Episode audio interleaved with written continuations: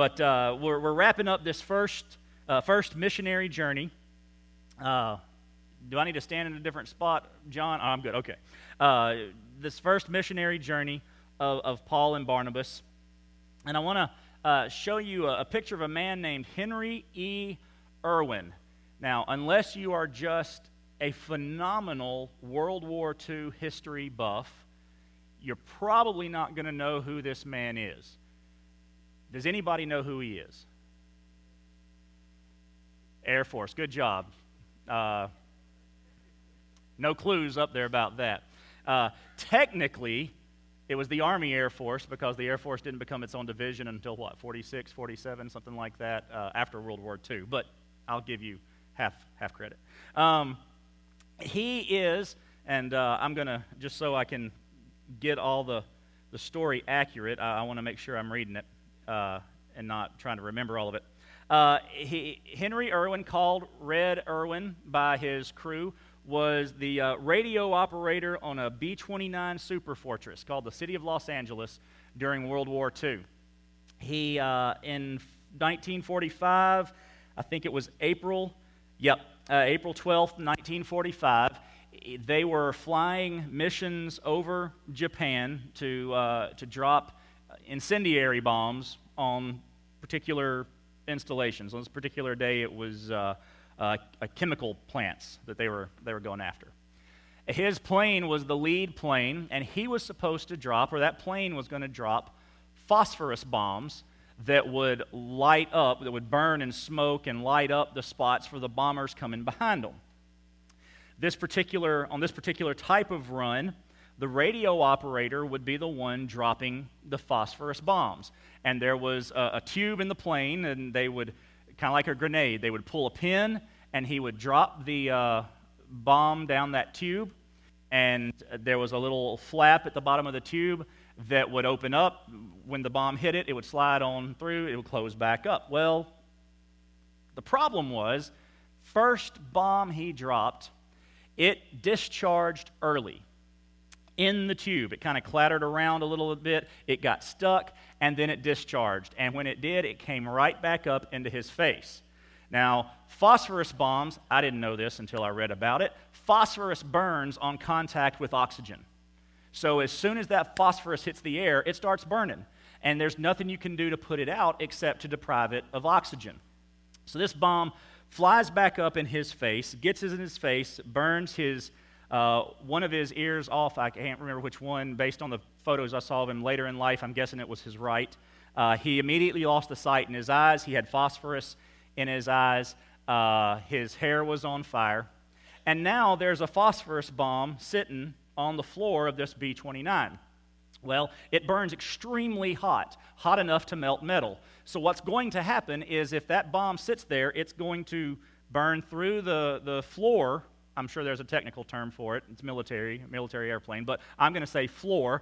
Uh, burn through the floor, and directly below that is uh, the, uh, the bomb bay with all the incendiary bombs. So as soon as it goes through there, it's going to set off the, uh, uh, the bombs underneath. And they estimate that if it was a, a four, I believe it was a four plane formation, that if those bombs go off, it takes out all four planes in the formation. It's going to be that major of an explosion. Well, uh, Private Erwin did the only thing he could do. He's blind. He picks up this burning phosphorus bomb and he walks to the front of the plane. Uh, immediately, the plane starts filling up with smoke. So the pilot can't see anything. Uh, he can't see his gauges. He uh, opens the window to try to let the smoke out, but it doesn't help a lot. It's, it's poisonous smoke, so they're all coughing and spitting, and the plane begins to uh, uh, not nosedive, but descend, thank you, very technical term, um, begins to descend rapidly. And uh, Private Erwin is carrying this bomb. The navigator has had to go up to the top glass part so he could look at the stars and make sure where they were. And he has left his navigator table down which blocks Erwin's path to the cockpit where the only window is that he can throw out this bomb. The way the thing works, it's spring loaded. You have to have both hands to pop it up, and it goes into the wall. So Erwin takes this phosphorus bomb that is burning at, I believe I read 1200 degrees, and he puts it under his left arm against his chest so he could get both hands free. He's blind. He pops the table up because he knows the plane well enough to know where he is, pops the table up, walks to the front. The, uh, the pilot, the, the captain, is, you know, amazed to see this human torch because he is on fire. His hair is on fire, his clothes are on fire. It burned through his flesh into his ribs. And Private Erwin says, Pardon me, sir, and throws the bomb out the window and collapses.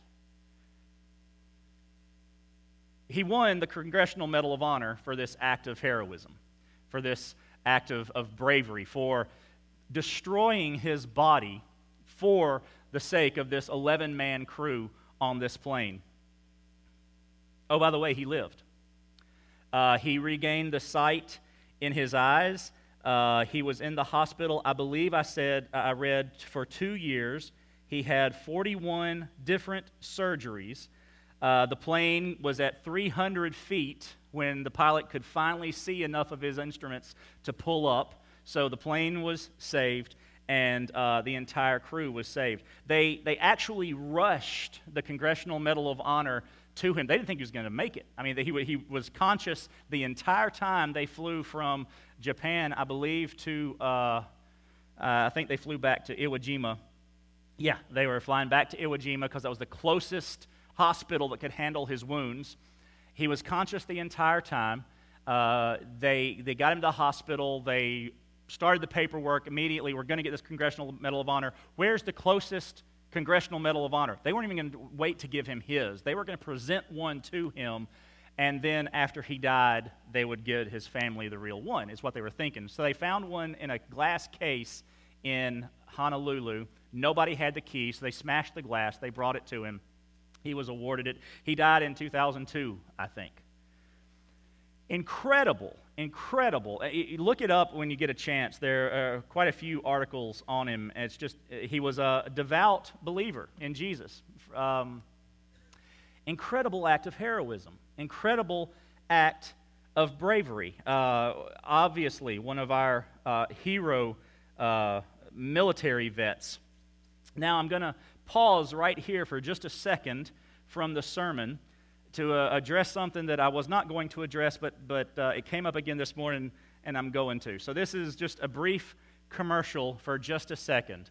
Uh, and, and, and I'll explain why. I don't like talking about me too much, um, especially not up here.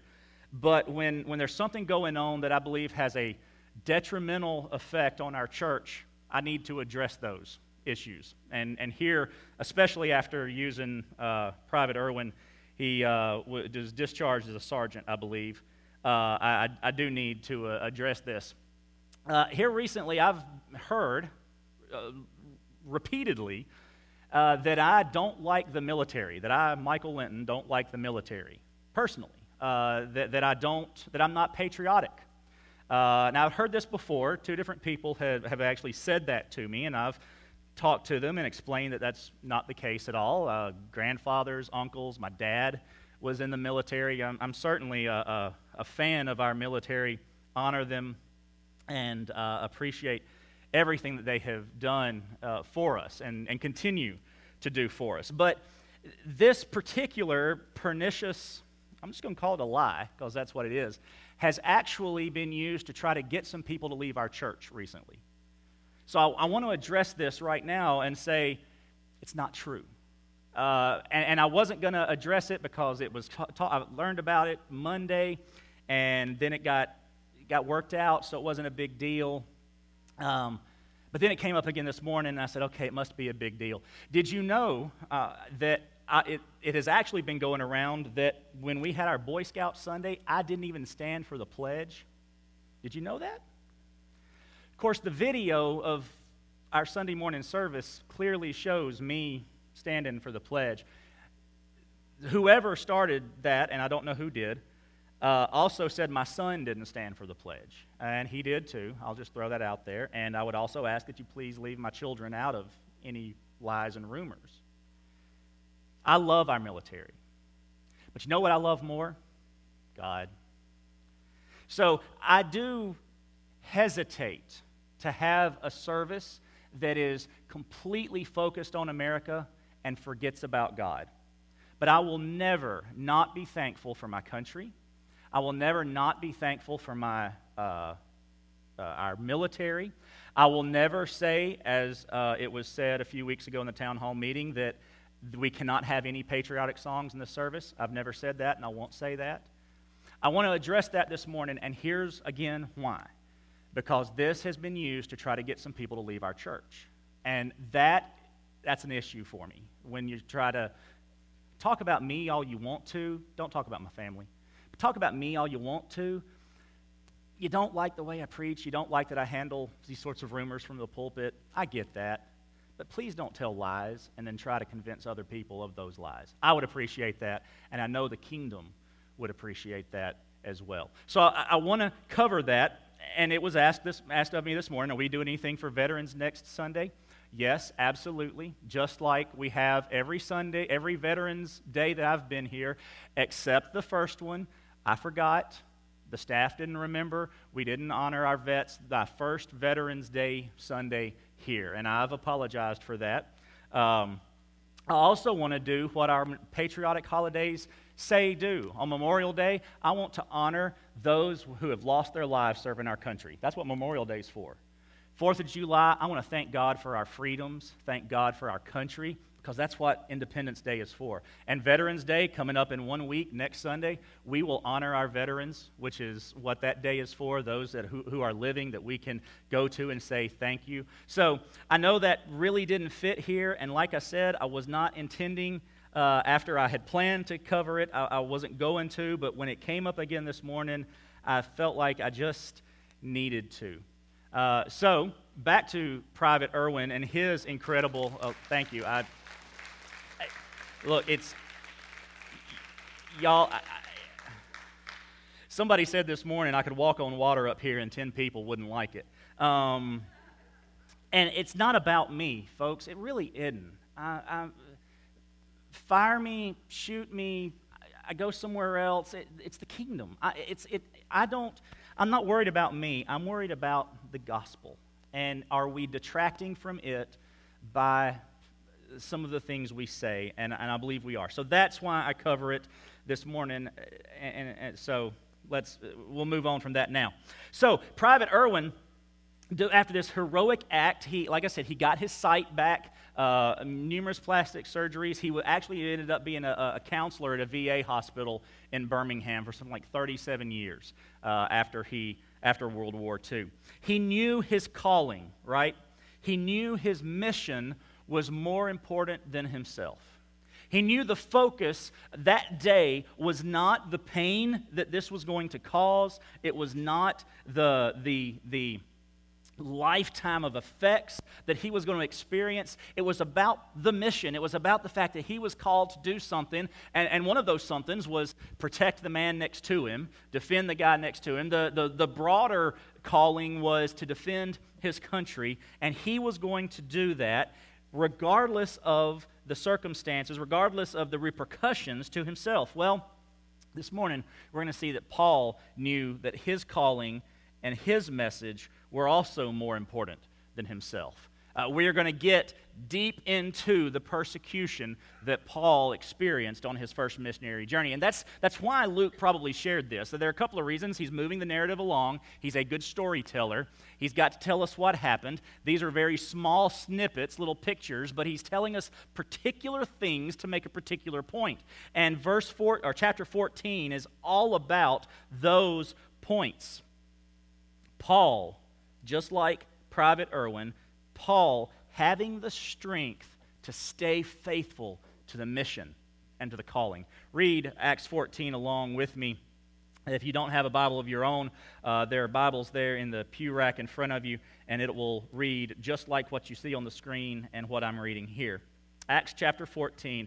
In Iconium, they entered the Jewish synagogue as usual and spoke in such a way that a great number of both Jews and Greeks believed. The unbelieving Jews stirred up the Gentiles and poisoned their minds against the brothers. So they stayed there a long time and spoke boldly for the Lord, who testified to the message of his grace by enabling them to do signs and wonders. But the people of the city were divided, some siding with the Jews and others with the apostles. When an attempt was made by both the Gentiles and Jews with their rulers to mistreat and stone them, they found out about it and fled to the Lycaonian towns of Lystra and Derbe and the, to the surrounding countryside. There they continued preaching the gospel. In Lystra, a man was sitting who was without strength in his feet, had never walked, and had been lame from birth. He listened as Paul spoke. After looking directly at him and seeing that, his, uh, that he had faith to be healed, Paul said in a loud voice, Stand up to your feet. And he jumped up and began to walk around. When the crowd saw what Paul had done, they shouted, saying in the Lycaonian language, The gods have come down to us in human form. Barnabas they called Zeus, and Paul Hermes, because he was the chief speaker. The priest of Zeus, whose t- temple was just outside the town, brought bulls and wreaths to the gates because he intended, with the crowds, to offer sacrifice. The apostles, Barnabas and Paul, tore their robes when they heard this and rushed into the crowd, shouting, People, why are you doing these things? We're people also, just like you. And we're proclaiming good news uh, to you that you turn from these worthless things to the living God who made the heaven and the earth, the sea, and everything in them. In past generations, he allowed all the nations to go their own way, although he did not leave himself without a witness, since he did what is good by giving you rain from heaven and fruitful seasons, and filling you with food and your hearts with joy. Even though they said these things, they barely stopped the crowds from sacrificing to them. Some Jews came from Antioch and Iconium, and when they won over the crowds, they stoned Paul and dragged him out of the city, thinking he was dead. After the disciples gathered around him, he got up and went into the town. The next day he left with Barnabas for Derbe. After they had preached the gospel in that town and made many disciples, they returned to Lystra, to Iconium, and to Antioch, strengthening the disciples by encouraging them to continue in the faith and by telling them it is necessary to go through many hardships to enter the kingdom of God. When they had appointed elders for them in every church and prayed with fasting, they committed them to the Lord in whom they had believed. They passed through Pisidia and came to Pamphylia after they had spoken the word in Perga, they went down to Attalia. From there, they sailed back to Antioch, where they had been commended to the grace of God for the work they had now completed. After they arrived and gathered the church together, they reported everything God had done with them, and that He had opened the door of faith to the Gentiles. And they spent a considerable time with the disciples. In this passage, we're going to see seven reasons to quit. Seven reasons to just chuck it all and to stop. We're going to see that, that Paul and Barnabas had every right, I believe, to say, We're done. It's over. We're going to go through those reasons uh, right now. Reason number one to quit, we find in verses 1 and 2. They entered the Jewish synagogue as usual and spoke in such a way that a great number of both Jews and Greeks believed. But the unbelieving Jews stirred up the Gentiles and poisoned their mind against the brothers. Reason number one to quit lies, gossip, and slander. And the Bible calls this poison. It got in and it infected the people. Well, that's, that's enough reason to quit right there, right? People are going to spread lies about you. They're going to slander you. They're going to gossip. The, they're going to hinder the message because that was the only reason that the Jews were doing this, the unbelieving Jews. That they were just poisoning their minds against the apostles, against Paul and Barnabas. Reason number two to quit, we find in verses 4 and 5. But the people of the city were divided, some siding with the Jews and others with the apostles when an attempt was made by both the Jew, Gentiles and the Jews with their rulers uh, to mistreat and stone them. Uh, hold on, let's, uh, let's stop there. Verse 4. We see division due to their message. Paul was causing a schism in the town. That's the word uh, that we get the word schism from. The Greek word there is, is schism. He was uh, splitting the city. He could have gone in and said, you know what? it's not worth it to do this to this city. It's not worth it to split this city, to cause this kind of division. And then we go on to verse 5. Um, so he's caused this split. Uh, and, and, an attempt, it says in verse 5, was made by both the Gentiles and Jews with their rulers to mistreat and stone them. So uh, not only do we have this division, but we've got this attempted physical intimidation and this attempted stoning. They were going to do everything they could to get rid of them. And they were joining up. I mean, groups that normally maybe wouldn't have, have, have united over religious issues, Jews and Gentiles, are now united in the fact they are going to do everything they can to get rid of Paul and Barnabas, including, up uh, to and including stoning them. Whatever it takes. Well, that's, that's a good reason to quit. Reason number three to quit we find in verse 6. They found out about it and fled to the, the Lycaonian towns of Lystra and Derbe and to the uh, surrounding countryside. Now, let's stop for a second and understand what they are doing on this missionary journey. They've, they've gone up to, uh, from Cyprus, they went to the port city of uh, Perga. They went up by, by foot, probably, to Pisidian Antioch, and there they are on a road called the Via Sebaste. It's, it's a major Roman highway, and it would go from Ephesus over here in uh, eastern, uh, western Turkey all the way down to Tarsus, actually, to Paul's hometown, and, and really back down into Israel and, and Damascus, and, and he could have, they could have gotten back to Antioch, uh, their Antioch of uh, Syrian Antioch, where the, the church was, if they had wanted to. And that's what his plan was, right? The major highway hit the major cities. This was always Paul's plan. Major cities, major metropolitan areas where you're going to have the, the most opportunity for the gospel to spread from there.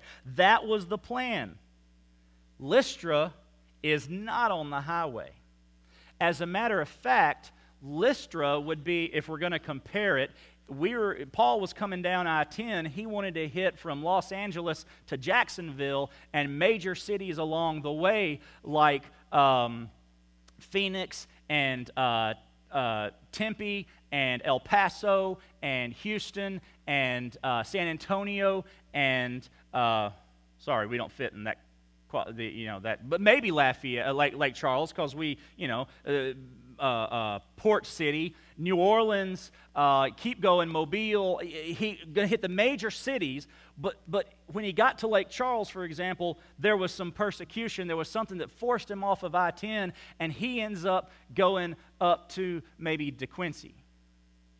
That's basically what it uh. Off the major highway, not a major city, not a major, major economic city, it was just a Roman colony. There was a fort there, and that was about it.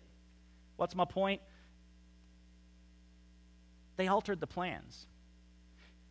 This wasn't how they were going to reach the world.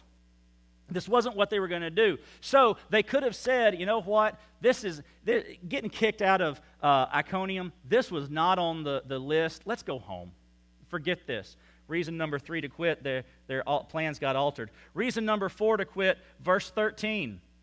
The priest of Zeus, whose temple was just outside the town, brought bulls and wreaths to the gates because he intended, with the crowds, to offer sacrifice. And we see what their reaction is to this. The, the, the people thought they were Zeus and Hermes because they had, had cured somebody. They were completely misunderstood. It is an, an, an unfortunate thing to be misunderstood when you are trying to do something good. Um, we've probably all had, uh, you know, maybe when you're, I'll, I'll, I'll really simplify this. You see a, stray dog, stray cat, and you think, oh, that poor thing was starving. Here, I'm going to try to feed it something. And you toss something to it, and that dog or that cat takes off. Like, you misunderstood. I was helping you, and you thought I was doing something else. Well, uh, this is what the people in Lystra, and I'm not comparing the people of Lystra to stray dogs. Please don't go out and say that. Uh, they, they misunderstood what the purpose was, what the point is. Now, maybe let's, let's give, let's go back and look at how Paul handled this. Maybe the message was poorly delivered. I know something about that. Uh, maybe he didn't say it exactly right, because if we look, uh, he, he sees the man sitting there. Uh, he, he listened. Paul sees that he had faith. And Paul says, Stand up on your feet. And he jumped up and began to walk around. Now, maybe, maybe Luke didn't mean anything by this. But, but do we notice that Jesus is never mentioned in that little paragraph? Not in the name of Jesus, stand up and walk. Not what Peter and John told the guy at the, uh, the beautiful gate uh, silver and gold have I none, but what I do have I give to you. In the name of Jesus Christ of Nazareth, stand up and walk. Do we, you, did you notice that there's some of that missing? Maybe, maybe that's part of it. I, I read one commentator that said it was uh, kind of understood that the gods would stare at you and yell when they were doing something. Well, if you look, Paul stared at him and he said with a loud voice. He, he kind of played into their beliefs. Maybe he did it on purpose. Maybe he was thinking this is how they'll respond. They'll, they'll think, we don't know. I'm, I'm, gonna, I'm reading a lot into it, but is it possible that Paul just didn't present the message exactly the way he should have? Well, that'll get you down too. When you think you've said one thing and you think you've done one thing and you've done it well, and turns out it, it doesn't get across the way you intended, well, forget it. I'm just going to quit sharing the message. Reason number five to quit, verses 15 through 18. Why are you doing these things? Paul says. Why? We are people just like you. We're proclaiming good news to you. Uh, you. You turn from these worthless things to the living God who made the heavens, the earth, the sea, and everything in them. In past generations, he allowed all the nations to go their ways, although he did not leave himself without a witness, since he did what is good by giving you rain from heaven and fruitful seasons and filling you with food and your hearts with joy even though they said these things, they barely stopped the crowds from sacrificing to them. Reason number five to quit the message failed. You notice in that paragraph we have no uh, gospel presentation, we have no response from the people, no, no positive response, no recorded converts right here. It could be a, good, a good reason for Paul to, to tell Barnabas, you know what? not only did they misread the, the, the, the gift that we were giving them through the Lord of healing, but we didn't get to the, the message right. I, he got through half his sermon, probably, didn't get a chance to present the gospel. He barely stopped them from uh, giving sacrifices, and, and we don't have a recording of any convert. Why not quit? Reason number six to quit, verse 19. Some Jews came from Antioch and Iconium. They're traveling 100 miles right now to stir up mess. Uh, some Jews came from Antioch and Iconium, and when they won over the crowds, they stoned Paul and dragged him out of the city, thinking he was dead. Well, if Miracle Max had been there, he'd have said, He's only mostly dead. Because, turns out, that's what it was. But Stoning is enough to make you quit. Can we agree there? I'm mostly dead. Um, it's time to quit. It's, it's, it's, it's time to stop. Oh, but we're not done. Reason number seven to quit. We actually have to go all the way back to verse 13 of chapter 13, so you should only need to turn one page. And when we, we read that Paul and his com- companions set sail from Paphos and came to Perga in Pamphylia, but John left them and went back to Jerusalem. And we're not given any indication why he did, but, but that sets us up for something later on. And we get a little glimpse of mm, something's going on here in verses 25 and 26 of chapter 14. They passed through Pisidia and came to Pamphylia, where the port was. And they had, after they had spoken the word in Perga, the, the city they landed in the first time, they went down to Attalia, which was another port city just very close to Perga.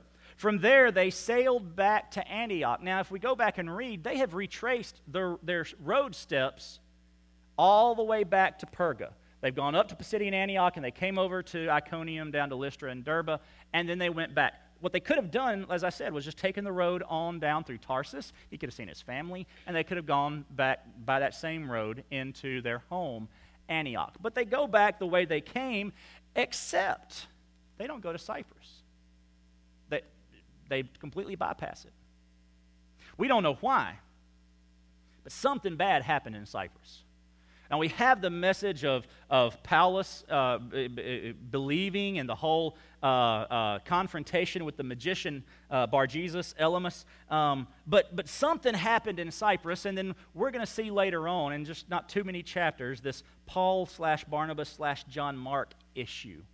And they're going to split over this. Paul and Barnabas are. And we'll talk about that more when we get there. But clearly, something bad happened, and, and the, the group has split up already months before this happened. So if you have all of these other things happen, and you've got John Mark left for whatever reason, and there's probably some friction already with Paul and Barnabas, give up.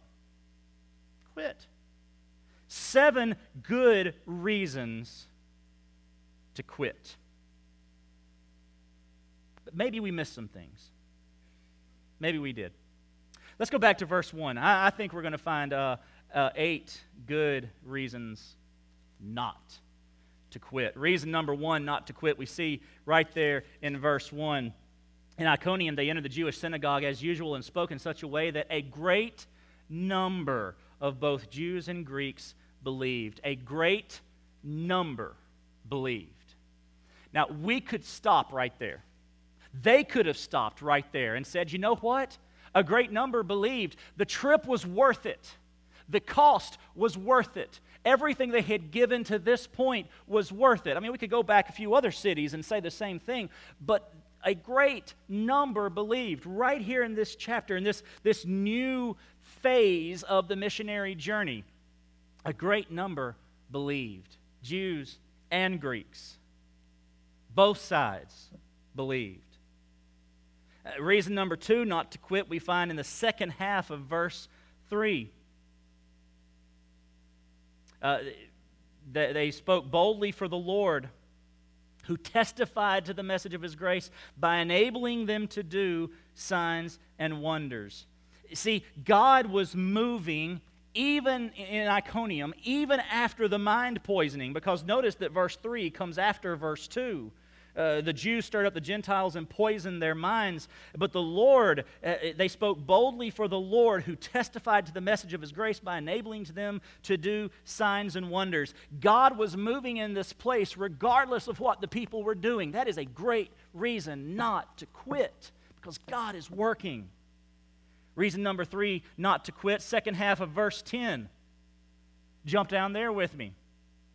Paul said in a loud voice, Stand up on your feet. And he jumped up and began to walk around. See, God healed. And maybe, maybe we're wrong about the bad delivery, and he should have uh, explained some things a little bit better and maybe used some, some different language. Maybe this is exactly what was supposed to happen. Maybe it wasn't. But God healed the man regardless, and everybody knew it. Everybody knew this man had been born that way. There was no way this was some trick.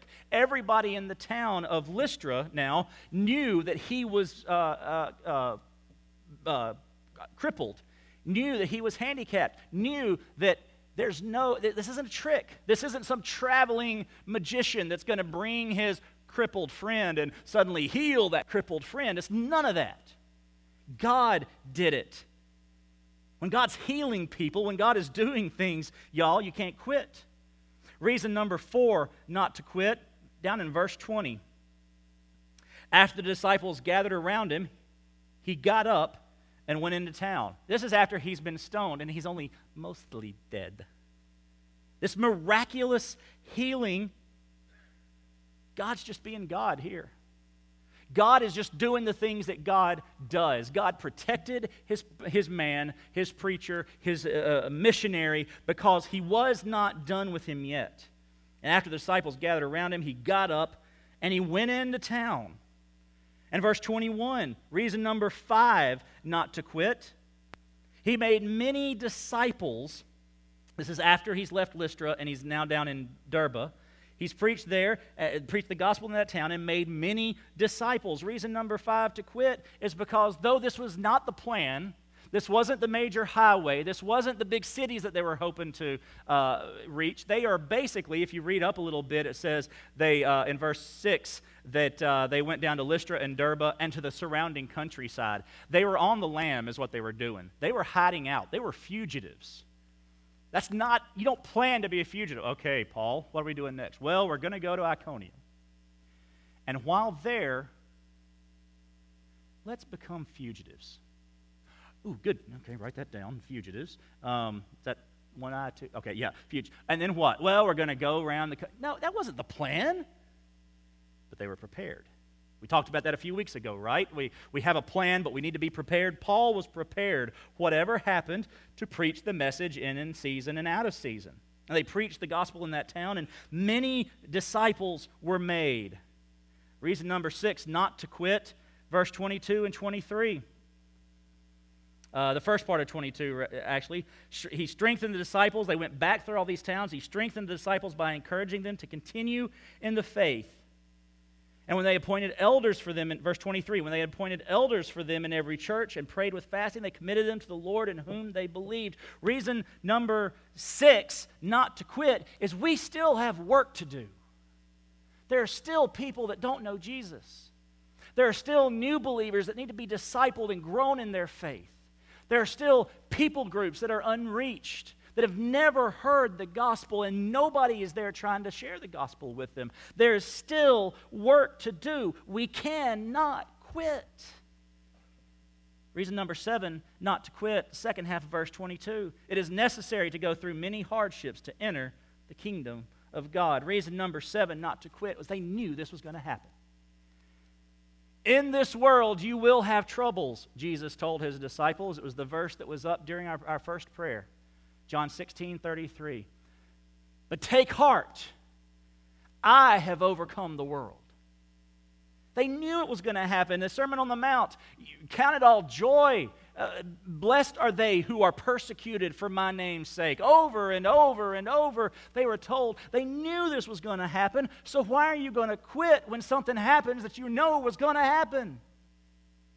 Reason number eight, not to quit. Verse 26. From there, they sailed back to Antioch, where they had been commended to the grace of God for the work they had now completed.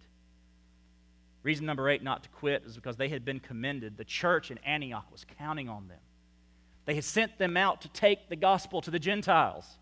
And that's what they were supposed to be doing. Ultimately, for Paul, the call came from God, Jesus himself. But this church had heard that call as well and sent them out. But, Michael, how? Yeah, that's nice, but how could they not quit? Gave me reasons why, why not to, but, but you're not giving me the how. Well, I'm glad you asked. Verse 3. Let's go back.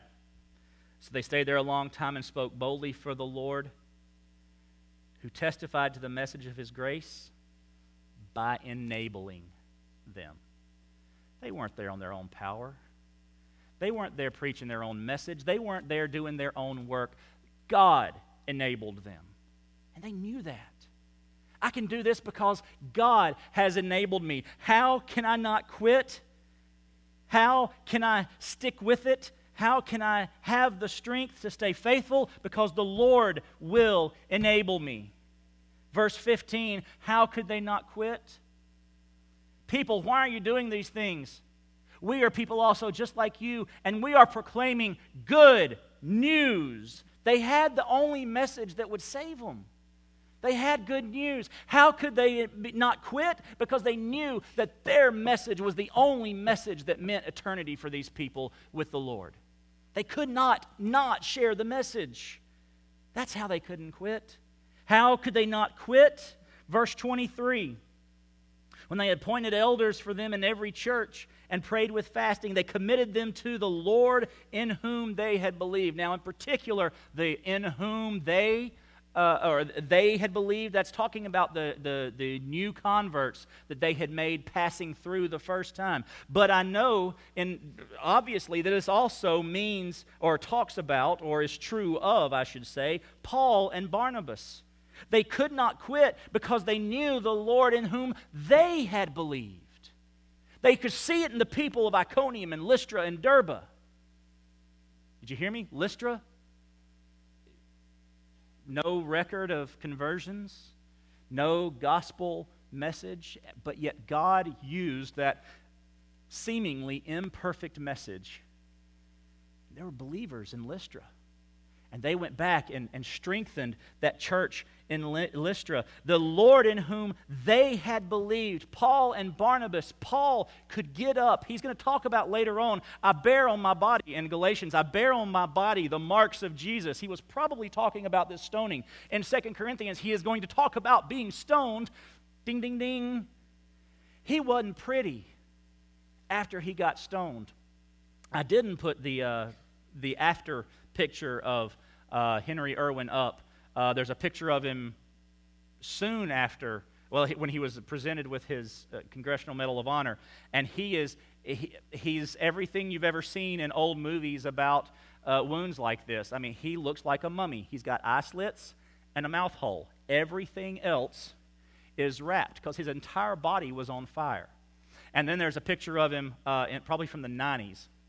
Uh, and uh, plastic surgery did a great job on him, but you could tell he was a major, major burn victim. He bore on his bodies the marks of his heroism. Paul bore on his body the marks of his faithfulness. And how could he stay faithful? Because of the Lord in whom he had believed. He could trust him. This is just part of his plan for me. And I can move forward knowing that. Verse 26, how could they not quit? Verse 26, from there they sailed back to Antioch where they had been commended to the grace of God for the work. They were empowered for the work. They were sent out by the church, but they were called by God. They couldn't quit because God had called them to the work. It was God's grace. Michael, he was stoned. It was God's grace Michael, he was mostly dead. It was God's grace. Michael, he was lied about and persecuted. It was God's grace. Michael, he was kicked out of town and was on the lam in the countryside. It was God's grace to do the work of the Lord. Grace. You remember he gets his head cut off, right? Paul, later. It was God's grace that called him to give his life. Verse 27 after they arrived and gathered the church together, they reported everything God had done with them and that he had opened the door of faith to the Gentiles. Paul, what happened to your face? Oh, oh, that's where a rock hit me. But let me tell you about the Gentiles that came to Jesus. Paul, why are you walking with a limp all the time? Oh, that's it's where a rock hit me. But let me tell you about the people who came to know Jesus in Lystra. Paul, what happened to your message? Man, I blew it that time on that message. But let me tell you how God used that anyway to reach people for Jesus. Paul, tell me why are you, why is this, why that? Let me tell you about what God did. It wasn't about Paul, it was about everything God had done. And this is just the first missionary journey. We only have three recorded, but it's very likely he went on more. As a matter of fact, some people believe he went to Spain on a, a fourth missionary journey, as he had talked about wanting to do when he wrote to the, the church in Rome. This is just what he's done so far. And he says, Look at everything God has done by his grace. How can we not quit? When, when it's just it just does not make sense to go on. When it is not worth it through our eyes. When our economy doesn't make sense. God's economy is different from ours. When ours says, no, this, this is it's, it's stupid, you're just going to get persecuted again. Paul, you're just going to get stoned again. Later on, he will be shipwrecked, and we'll read about that, and he will be beaten, and we'll read about that, and he'll have to sneak out of places again, and we'll read about that, and we will read all about these times when Paul should have quit, and we would agree with him, and we would maybe. How can we not? Don't quit. Because it's not about you. It's not about me. It's not about us. It's about the message, it's about the calling. As long as I have breath in my lungs, God has called me to be a pastor. As long as you have breath in your lungs, you may not have the position, the role of pastor, but He has called you to be a minister. He has called you to be a missionary. Charles Spurgeon famously said, as a Christian, you are either a missionary or you are an impostor. You're either doing what God has told you to do or you're not a believer, is what he was saying. It's not about you. It's not about me. It's not about the stonings, Paul would say. It's not about the bad messages. It's not about getting things wrong. It's not about having to run. It's not about not things not going to plan. It is about the gospel. Henry Ewing, uh, Henry Erwin knew it. It wasn't about him. That phosphorus bomb was going to hurt when they got him to Iwo Jima to, to do the surgery on him, he had phosphorus in his eyes, uh, under his clothes. And every time they would open his eye, uh, pull back some skin to get some of the phosphorus out, what did that phosphorus meet? Oxygen. So what did it do? It lit and started burning again. So they would have to Every time they pulled something back, every time they pulled some clothes back, that phosphorus would burn again and again and again while they tried to get it off of him and tried to get it out of, out of him. I, I don't know what he would have said, but uh, uh, Sergeant York, what was his first name? Alvin, thank you. Alvin York, most decorated uh, American soldier in World War I, was asked, What do you, you know, how do you, you, you, you did all of this? I mean, you learned, earned all of these medals. His response basically was, Just doing my job. I was just fulfilling my calling. It wasn't about the heroism, it wasn't about the medals, it wasn't about him. It was about what he was called to do.